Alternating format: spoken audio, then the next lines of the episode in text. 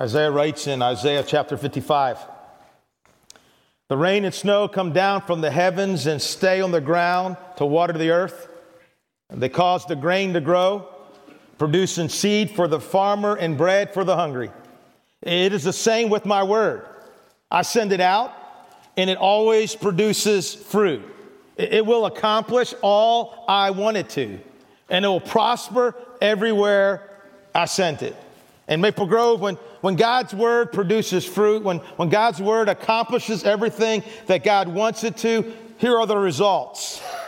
You will live in joy and peace. The mountains and hills will burst into songs, and the trees of the field will clap their hands. Where once there were thorns, cypress trees will grow.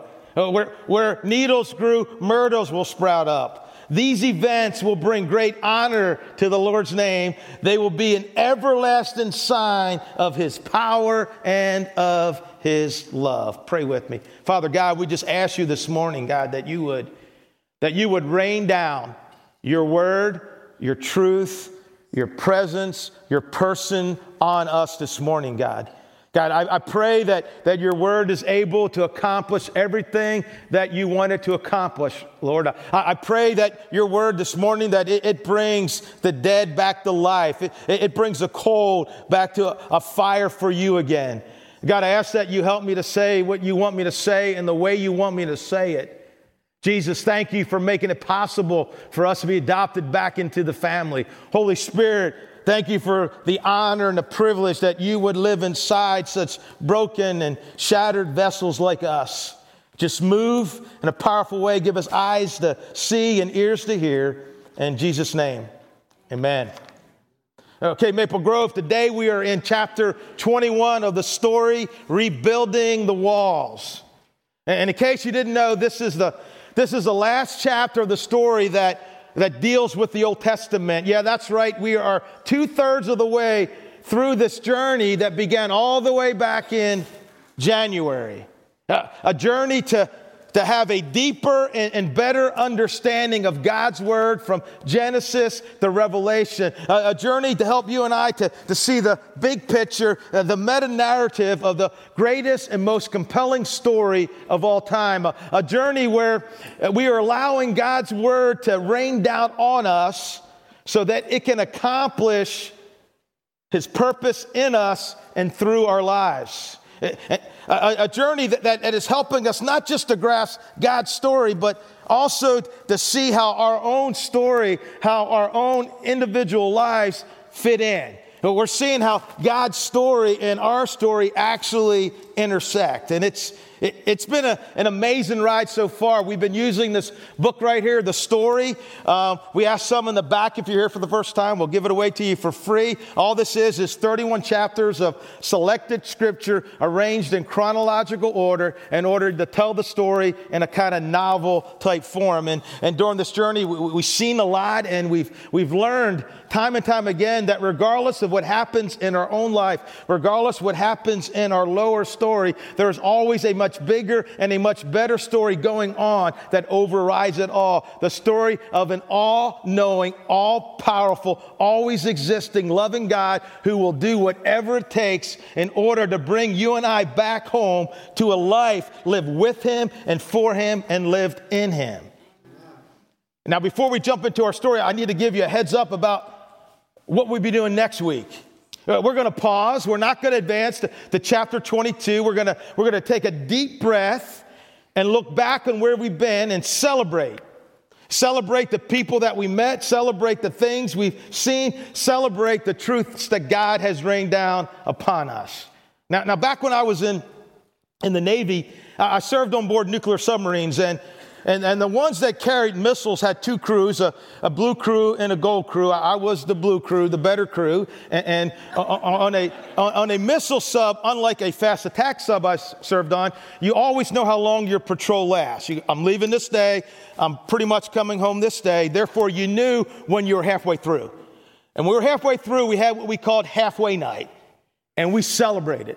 And we broke out prime rib, we broke out lobster, okay, shrimp, seafood. It was incredible. It, you got to vote who would be the mess cranks. They're the ones who served the food and took care of you. And you could vote for anybody except the XO and the commanding officer. Each vote, each, each vote cost you five bucks. We didn't like our chief very well. I spent 150 bucks, you know, to vote for him to be my mess crank for the night. And, and it went to a charity, and I could say, Hey, crank! Hey, Crank, I need more. That's not enough ice, Crank. It was great. Our, S, our XO would lead us in what we call trim parties. You see, a submarine has ballast tanks, and you, you, you, keep, you keep the sub level by the amount of water in the tanks. And he, he took, XO would lead us in this charge. Everybody off watch. We, we run all the way to the, the front of the ship, and the guy's trying to keep the sub level. And then we'd run all the way back to the back and all the way back to the front. Yeah, you feel safer. Yeah, that was, we did have nuclear missiles and a nuclear reactor there as well. Yeah, we, uh, we did what we call, you know, angles and dangles where we would get, get a 20 degree down, down angle, sit on a cardboard box and, and, and ride a slide between the switchboards and, in the engine room. Yeah, you feel safe now, right? Halfway night, nothing like it. And, Bottom line, next week, July 7th, we're going to have a two thirds week, not halfway night, but a two thirds week. And, and, and we're going to we're going to celebrate. And not only celebrate what we learned, who we met, but also celebrate what's about to come the arrival of God in the flesh, the beginning of our journey in the New Testament. Uh, yeah, two thirds week's going to be a blast. But again, this week we're in chapter 21 of the story. A chapter that centers around both the book and the efforts of a guy named Nehemiah who led the charge to rebuild the walls of Jerusalem. And, and, you know, one of the things I find most encouraging about the story of Nehemiah is that there are no big miracles associated with this guy.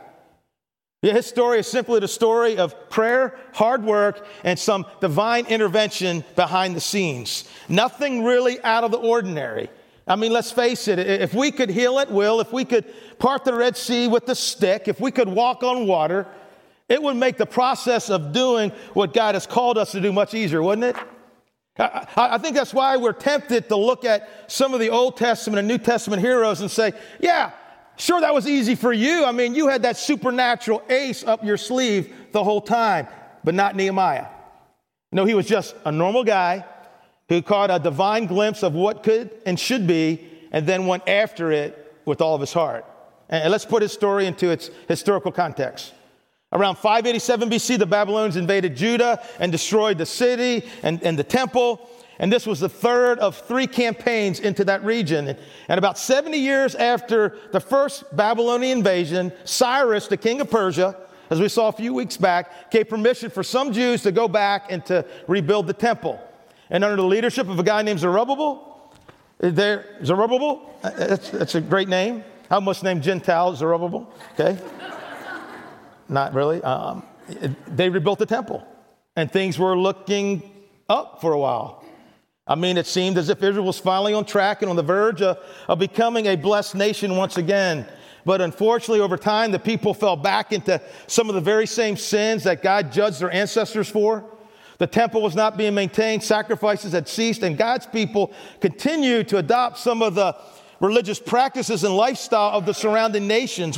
Once again, letting the culture they were in and not the God they served and worshiped determine for them what is right and what is wrong.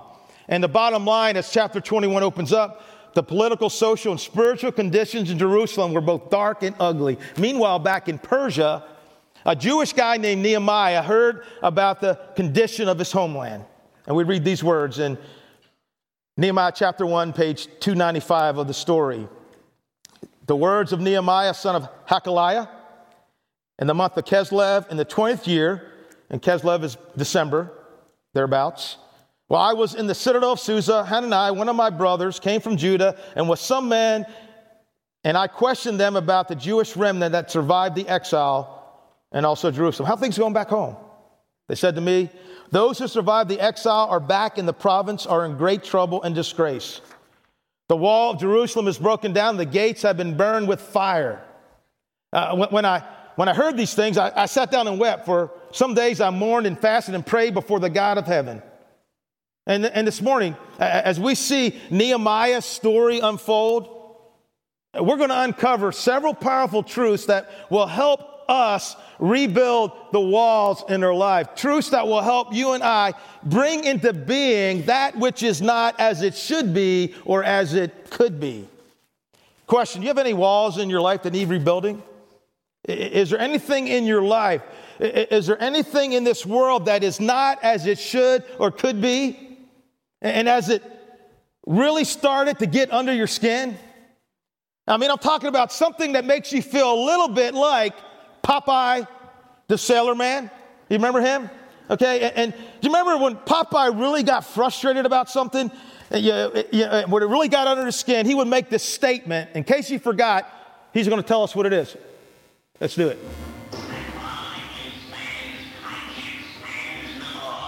Let's do that one more time. Bring it, Popeye.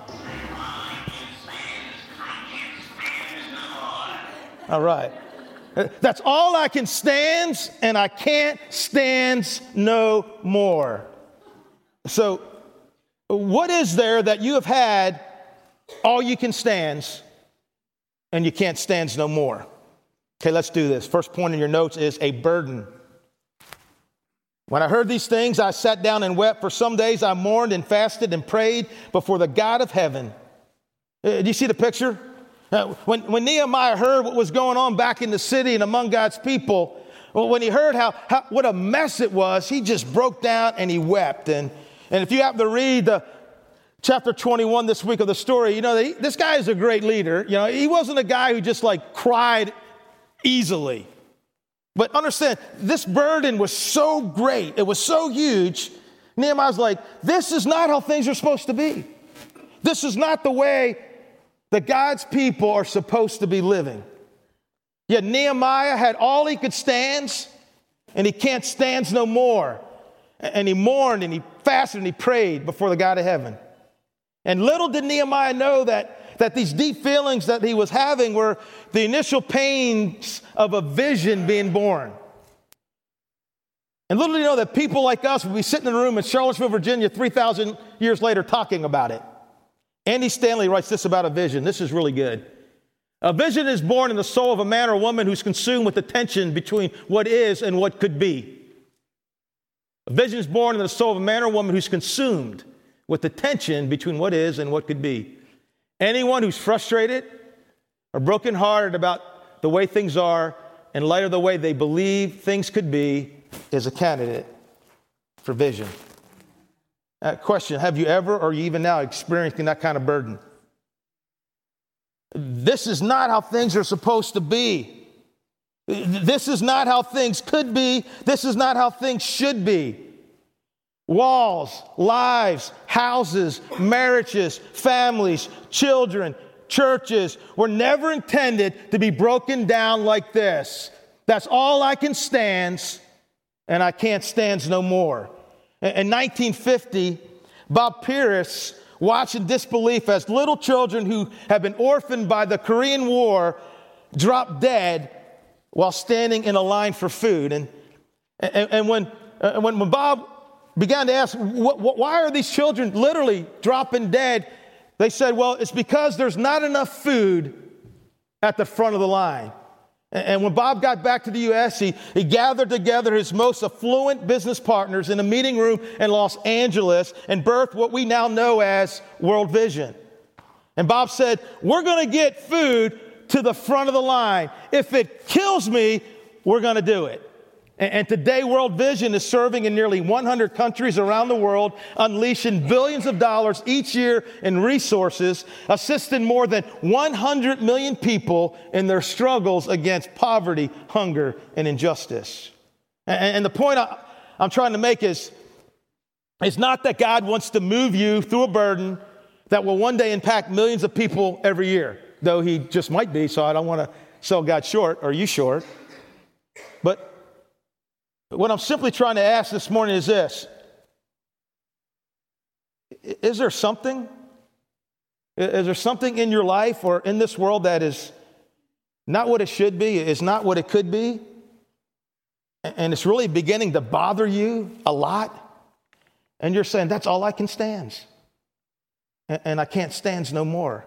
I mean, like, unlike Other passing concerns, this one, it just sticks with you like white on rice. It, it won't let you go. I mean, you find yourself thinking about it all the time. It, it wakes you up in the, in the middle of the night. I mean, even if you try to let it go, you can't let it go because it won't let you go. Is there any concern or burden keeping you up at night? Children shouldn't have to go without food or clean water or to grow up without a mom and dad to hold them and to love them. Families shouldn't be forced to live in a house that is physically broken down, unhealthy, and unsafe. Billions of people around the world shouldn't have to be born, live their lives, and die, and never hear about this man, Jesus.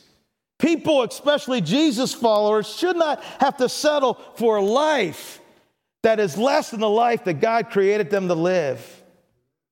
My marriage, my family, my home, my life, my ministry, my city does not have to be broken down. It should be and it can be something better. I understand Nehemiah's concern over the condition of Jerusalem. It consumed him, it broke his heart. Thought, uh, thoughts of what was, uh, as opposed to what could be, brought tears to his eyes and it brought fasting to his prayers. It, it wasn't just a casual concern, it was a vision in the making. And, listen, vision doesn't stop with what could be. I mean, after all, what could be is simply an idea or a dream. Rather, vision also carries with it the sense of conviction. You see, it's not only that that it could be or should be, it, but it's that something must be, something must be done about this. That's all I can stand, and I, I can't stand anymore. A vision, it's a, it's a picture of a preferred future, a destination. It, it's one that stands in contrast to the world as it is. And it always begins with a burden, with a concern. You know, for Bob Pierce, it, it was the burden for little children to have food every day in a home that would love them. Always begins with a burden. And for you and for me, it's the burden of. It begins with the burden, it's followed by a prayer. As you read chapter 20 of the story, you, you see that prayer played a huge part in rebuilding the walls from start to finish. No doubt about it, Nehemiah, he was a man of prayer. And listen, prayer, prayer, prayer is both the foundation and the fuel for rebuilding walls and bringing things to where they could and should be. Uh, prayer is, if you will, the spinach to those that's all I can stand, and I can't stand no more. I'm strong to the finish because I eats me spinach. See, see, prayer is the spinach, prayer is the fuel. And in Nehemiah chapter 1, we, we see one of his prayers recorded. It's a phenomenal prayer. And not only is it a great prayer, it's a model how you and I should approach God, especially when we have this burden for something. Man, it shouldn't be that way. It doesn't have to be that way. And the first thing Nehemiah does is he acknowledges the greatness of God, which is always a place to start, right? Because when we do that, it reminds us that, that unlike us, God has no limits, that he can do anything understand, correct theology inspires bold prayers.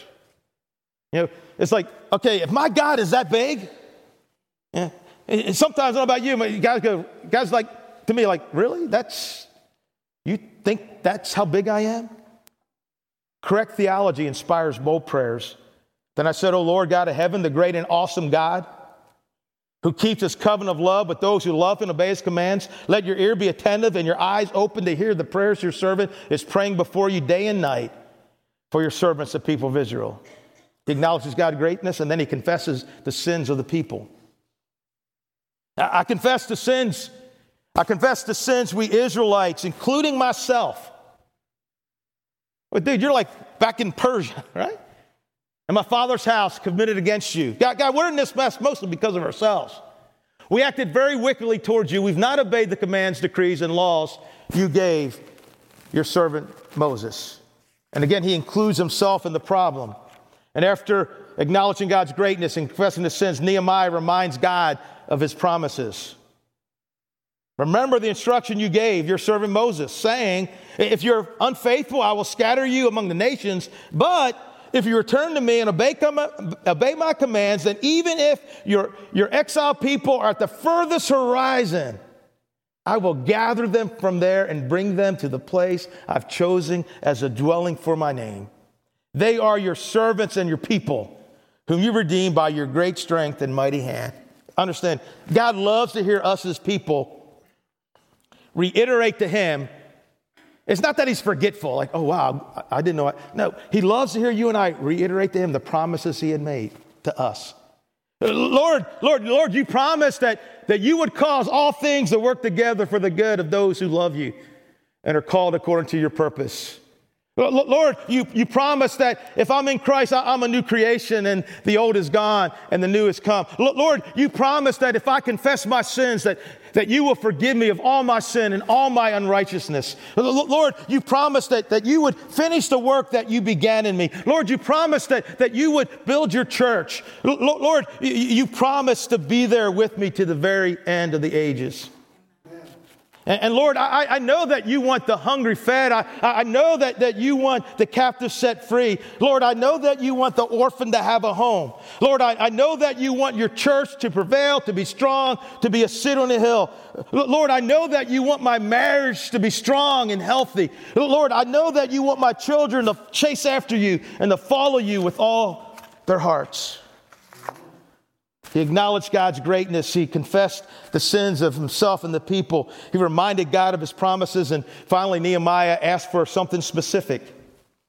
Oh Lord, let your ear be attentive to the prayer of this your servant and to the prayer of your servants who delight in revering your name. Do you delight in revering his name? Give your servant success today by granting him favor in the presence of this man. He asked for something specific. Qu- question uh, Do you, in regards to your rebuilding efforts, in regards to this burden, in regard to this, that's all I can stand, and I can't stand no more burden? Do you need to ask God for something specific? And then he concludes with this I was cupbearer to the king.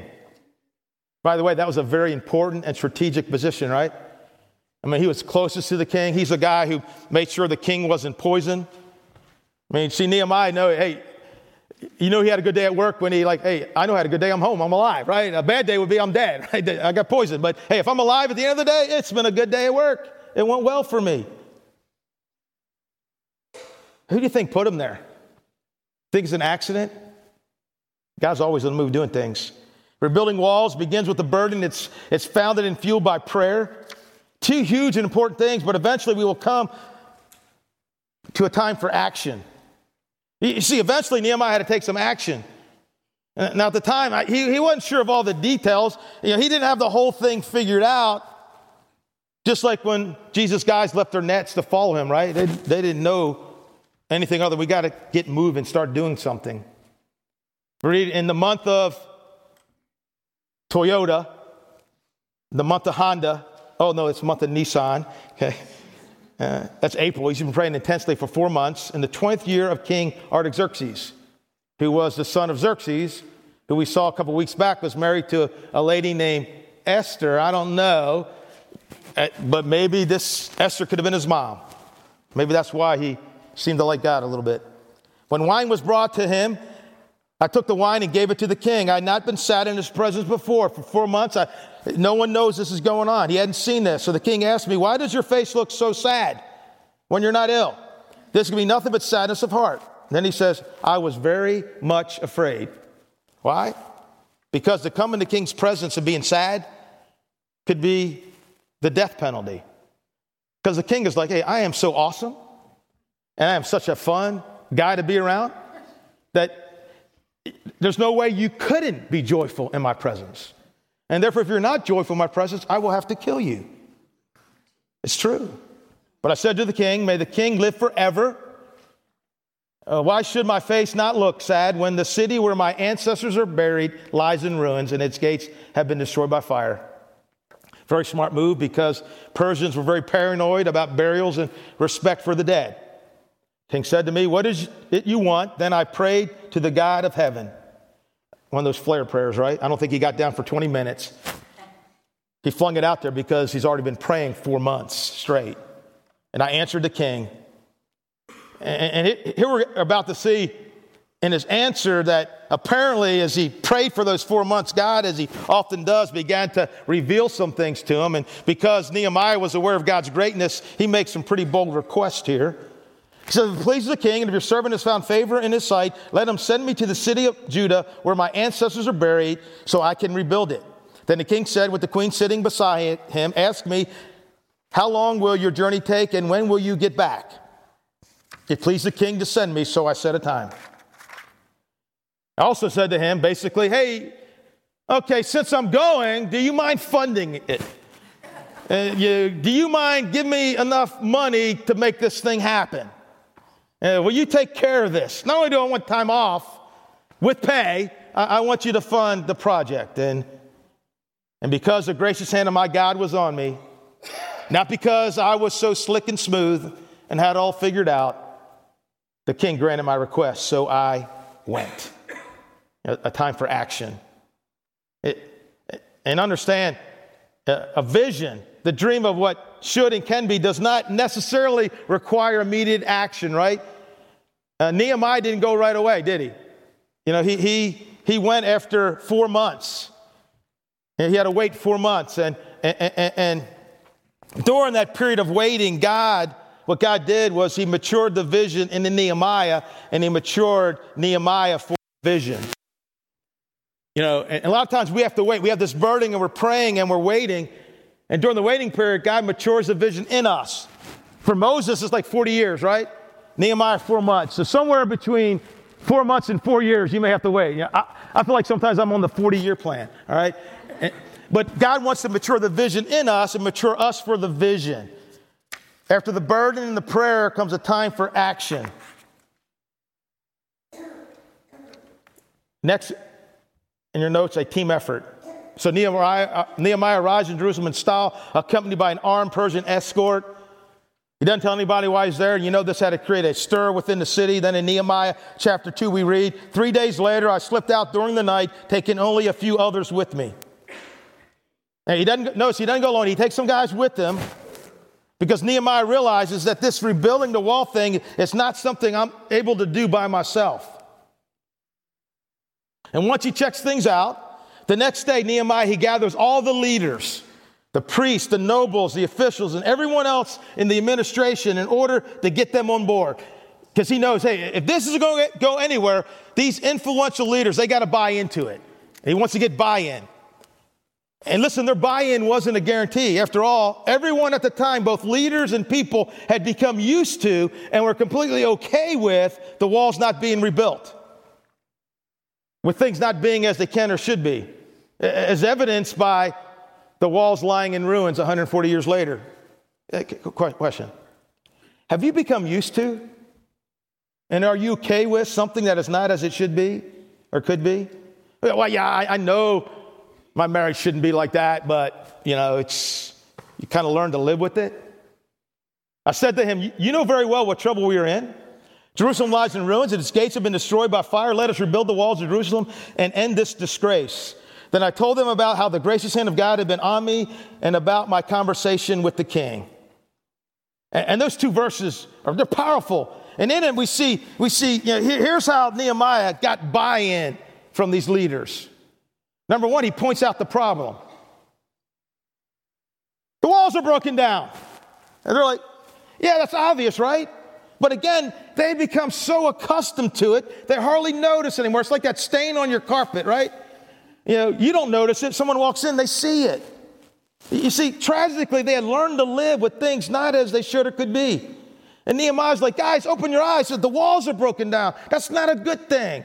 We're constantly vulnerable to our enemies. He points out the problem, then he points out the solution. You can see he was a rocket, he had great IQ. Walls are broken down, solution, let's rebuild the walls. Again, obvious, but still somebody needed to say it out loud. You see, Nehemiah wanted these leaders to visualize their city once again being a walled city. He wanted to visualize hey, here's a picture of what can be, here's a picture of what it should look like. And next, Nehemiah, he points out the reason why something must be done. You see, just pointing out the problem and solution wasn't enough to motivate the people. They needed incentive. And so Nehemiah followed up his one two punch with the right jab to their very conscience. Let us rebuild the walls of Jerusalem and end this what? Disgrace. Guys, this is a disgrace. It's embarrassment. Guys, remember, we're not just any people. We're not just any nation. We're the people of God. We're God's people. And other nations are watching us and say, look at these walls being torn down. What do you think they're thinking about our God? Guys, we've allowed this to go on for too long, for 140 years. And it's totally inexcusable to let it go on a day longer.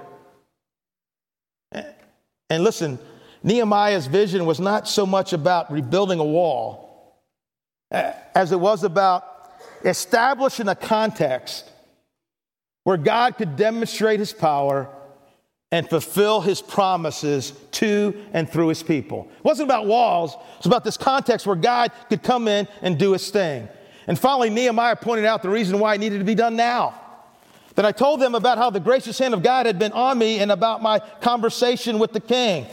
Why now? Because, hey, guys, it's obvious God is moving. God's in this thing. God has created this huge wave, and we need to grab our boards and ride it.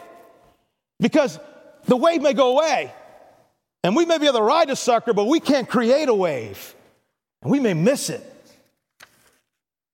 Their response? Yes, let's rebuild the walls! Exclamation point, so I did that. And once the leaders on board, Nehemiah got the people on board. Chapter three is one of those boring chapters to us, right? All these families, uh, they're, they're here. They're by the fish gate, you know. They're by the water gate, or whatever. You know, they're, they're everywhere. All these families, 40 different groups, everything going up simultaneously. And then we see these three words over and over again in chapter three next to him. And next to him was this, and next to him, and next to him, and next to him, because for this burden to become reality, for things to become as they're supposed to be, it's a team effort, it's a together thing. A burden, that's all I can stand, and I can't stand no more. A prayer, a, time for action, and a team effort. One more point in your notes, and, and it's pretty important. I, in fact, I think I'm convinced that this is where many people in this room are at this moment in the rebuilding of the walls in this bringing that which should be and can be to what God always meant it to be. See, if we're ever the, if Nehemiah was ever to see these walls rebuilt, he would have to push through discouragement. Chapter 4, we see some discouragement setting in. Uh, in fact, it was so bad that they actually, four times, stopped working on the walls. Question Has discouragement ever caused you to quit rebuilding the walls? Has discouragement ever poured icy cold water on this burden you have for something to become what it should and can be, such that the flames are slowly starting to go out? I understand if we're ever going to rebuild the walls, if we're ever going to bring things to where they should and can be, we, like Nehemiah and his crew, it was the blue crew, uh, We'll have to learn to push through and overcome the cold waters of discouragement. Anybody discouraged this morning? Anybody trying to tread those icy cold waters? In Nehemiah 4:10 we read this and the strength of the laborers is giving out and there's so much rubble that we cannot rebuild the wall. Now, we're going to hit these quickly because of time, right? But but here's the deal. Here's the deal. Here's the real deal. See, it's never so much, it's not so much about the time you and I spend in here, hearing God's truth, but rather it's about how much time will you and I spend when we walk out those doors reflecting on, wrestling with, and seeing how we can apply the truths that God brings to us today, right? That's the, the big deal, right? Whether I spend 10 or 50 minutes, what matters, well, we leave here and wrestle with these things.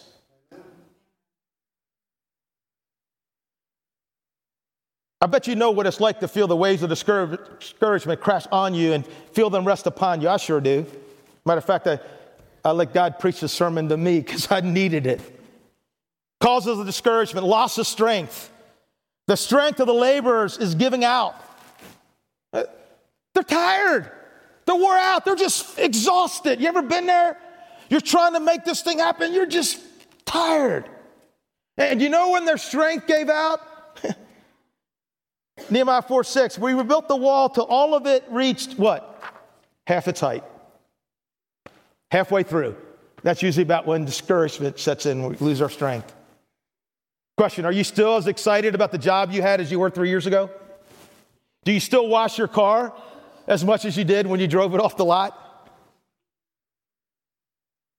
See, loss of strength brings discouragement. And for some of you, the most spiritual thing you can do this week is what Elijah did go home, eat some food, take a nap, wake up, take a nap, wake up, eat some food, take a nap, wake up, eat some food, take a nap, get some rest. Another cause of discouragement is loss of vision. There is so much rubble. You see, they're, they're, taking their eyes off where they're going and they're just looking at the rubble. And all they can see is the rubble.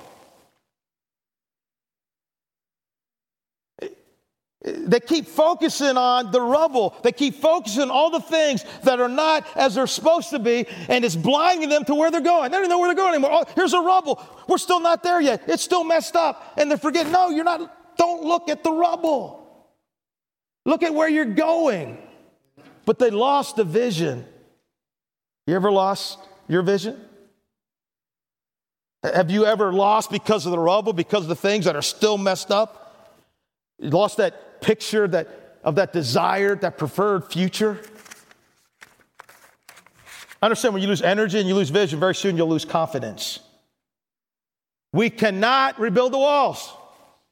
Yeah, yeah, I know. We thought we could. And man, Nehemiah's speech was like one of the best ever. I mean, I, I got a sermon outline framed in our living room. It's on my refrigerator, my mirror in the bathroom. I have it in my car, and I got, I got it on my iPod and listen to it going to work every day. But you know what? We can't do it. We can't. I thought we could, but we can't. I don't know, maybe things were not happening as fast as they thought they should. Man, I thought we'd be further along by now. And they're thinking, you know, maybe Tobiah and Sanballat were right. Maybe they're right. Maybe we never did have what it takes to do this thing. Maybe we never did have what it takes to rebuild the walls, to fix our marriage, to build that church, to do that thing, to feed those children. Remember what they said? Mocking them? What does this bunch of poor, feeble Jews think they're doing? Do they think they can rebuild the wall in a single day by just offering a few sacrifices? Do they, they think they can make something of stone from a rubbish heap and charred ones at that? if a fox, if a, maybe a hamster, if a hamster just would, if I would just thought it, it would understand. Would okay. The strength of the laborers is given out, and there's so much rubble, we cannot rebuild the wall. You know who was saying that? It, it wasn't their enemies. You know who was saying that? The people of Judah were saying that. They're discouraging each other. hey, I'm bummed. Let's you be bummed. It's terrible. Nothing's happening. We're getting nowhere. We're still losing ground. We've lost everything we gained. And then they lost security. So their enemies did not want them to be secure in their dreams, and neither do ours. Our enemy said, before they know it or see us, we will be right there among them and we'll kill them and we'll put an end to their work. Then the Jews who lived near them, you see, the people who were furthest away from God became the greatest source of discouragement. God's people far away from God, a huge source of discouragement. And it says this Then the Jews who lived near them came and told us 10 times over, wherever you turn, they will attack us. Wherever, you, wherever we turn, they will attack us. Wherever we turn, they will attack us. Wherever we turn, they will attack us. Wherever we turn, they will attack us. Wherever we turn, they will attack us. Wherever we turn, they will attack us. Oh, What's that? Oh, That's six. Okay, where, eh, eh, eh, 10 times. We can't do this. Their own people.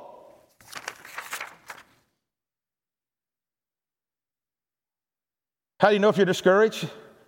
Do you find yourself wanting to run away from the situation? Do you find yourself magnifying the problem? Do you find yourself wanting to give up and quit? Well, how do we push through it? And look up if today, if today, you're discouraged about something that God has put on your heart to do, know that it's not an accident that you're here, that God brought you here.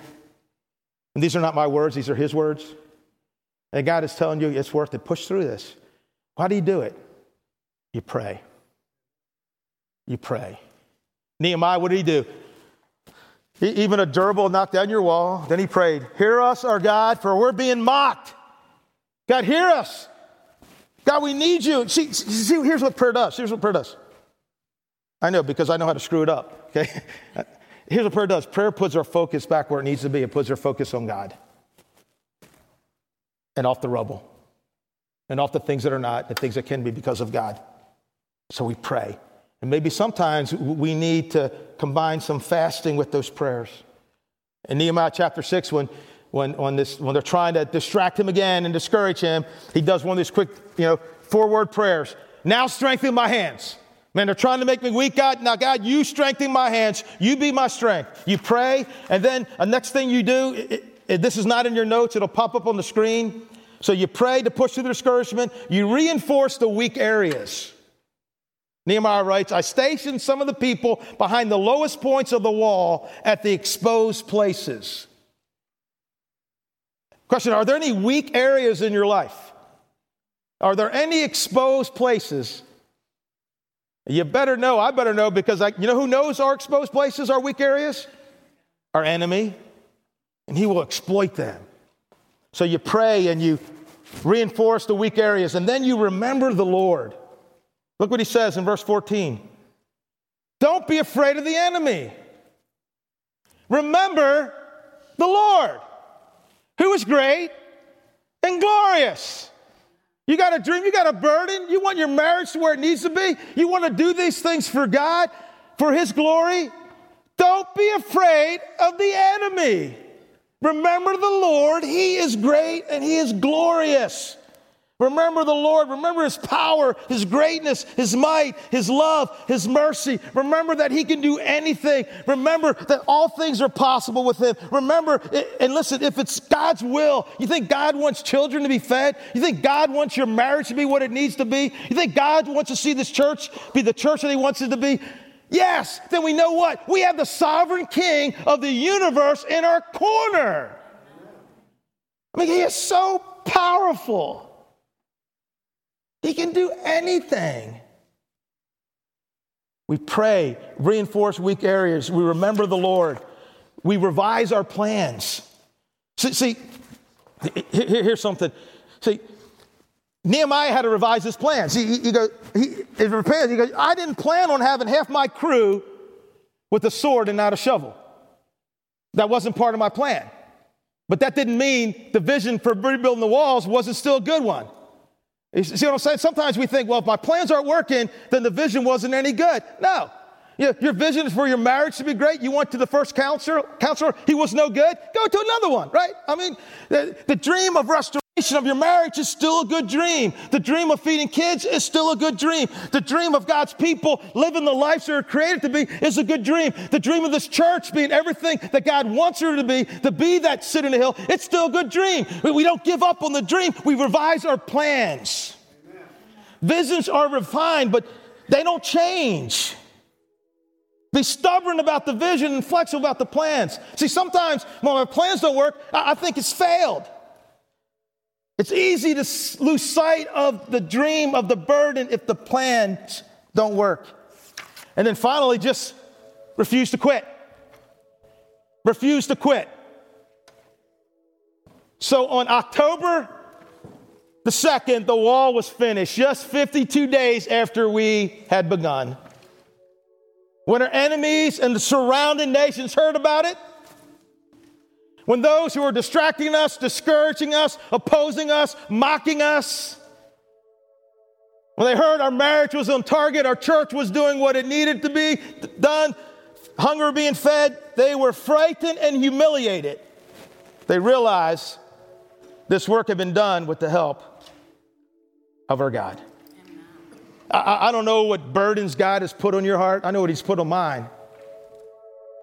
Refuse to quit refuse to quit. like Bob Pierce say, I am going to get food to the front of that line, even if it kills me. I'm going to see this happen. I'm going to see my marriage, my home, my family, this church, these people. I'm going to see these things happen, even if it kills me. Amen. And these words from Paul right here to me and to you let us not become weary in doing good. For at the proper time, four months, 40 years, I wish it was like four seconds. We will reap a harvest if we don't give up. Pray. Reinforce those weak areas. Remember the Lord. Revise your plans and refuse to quit.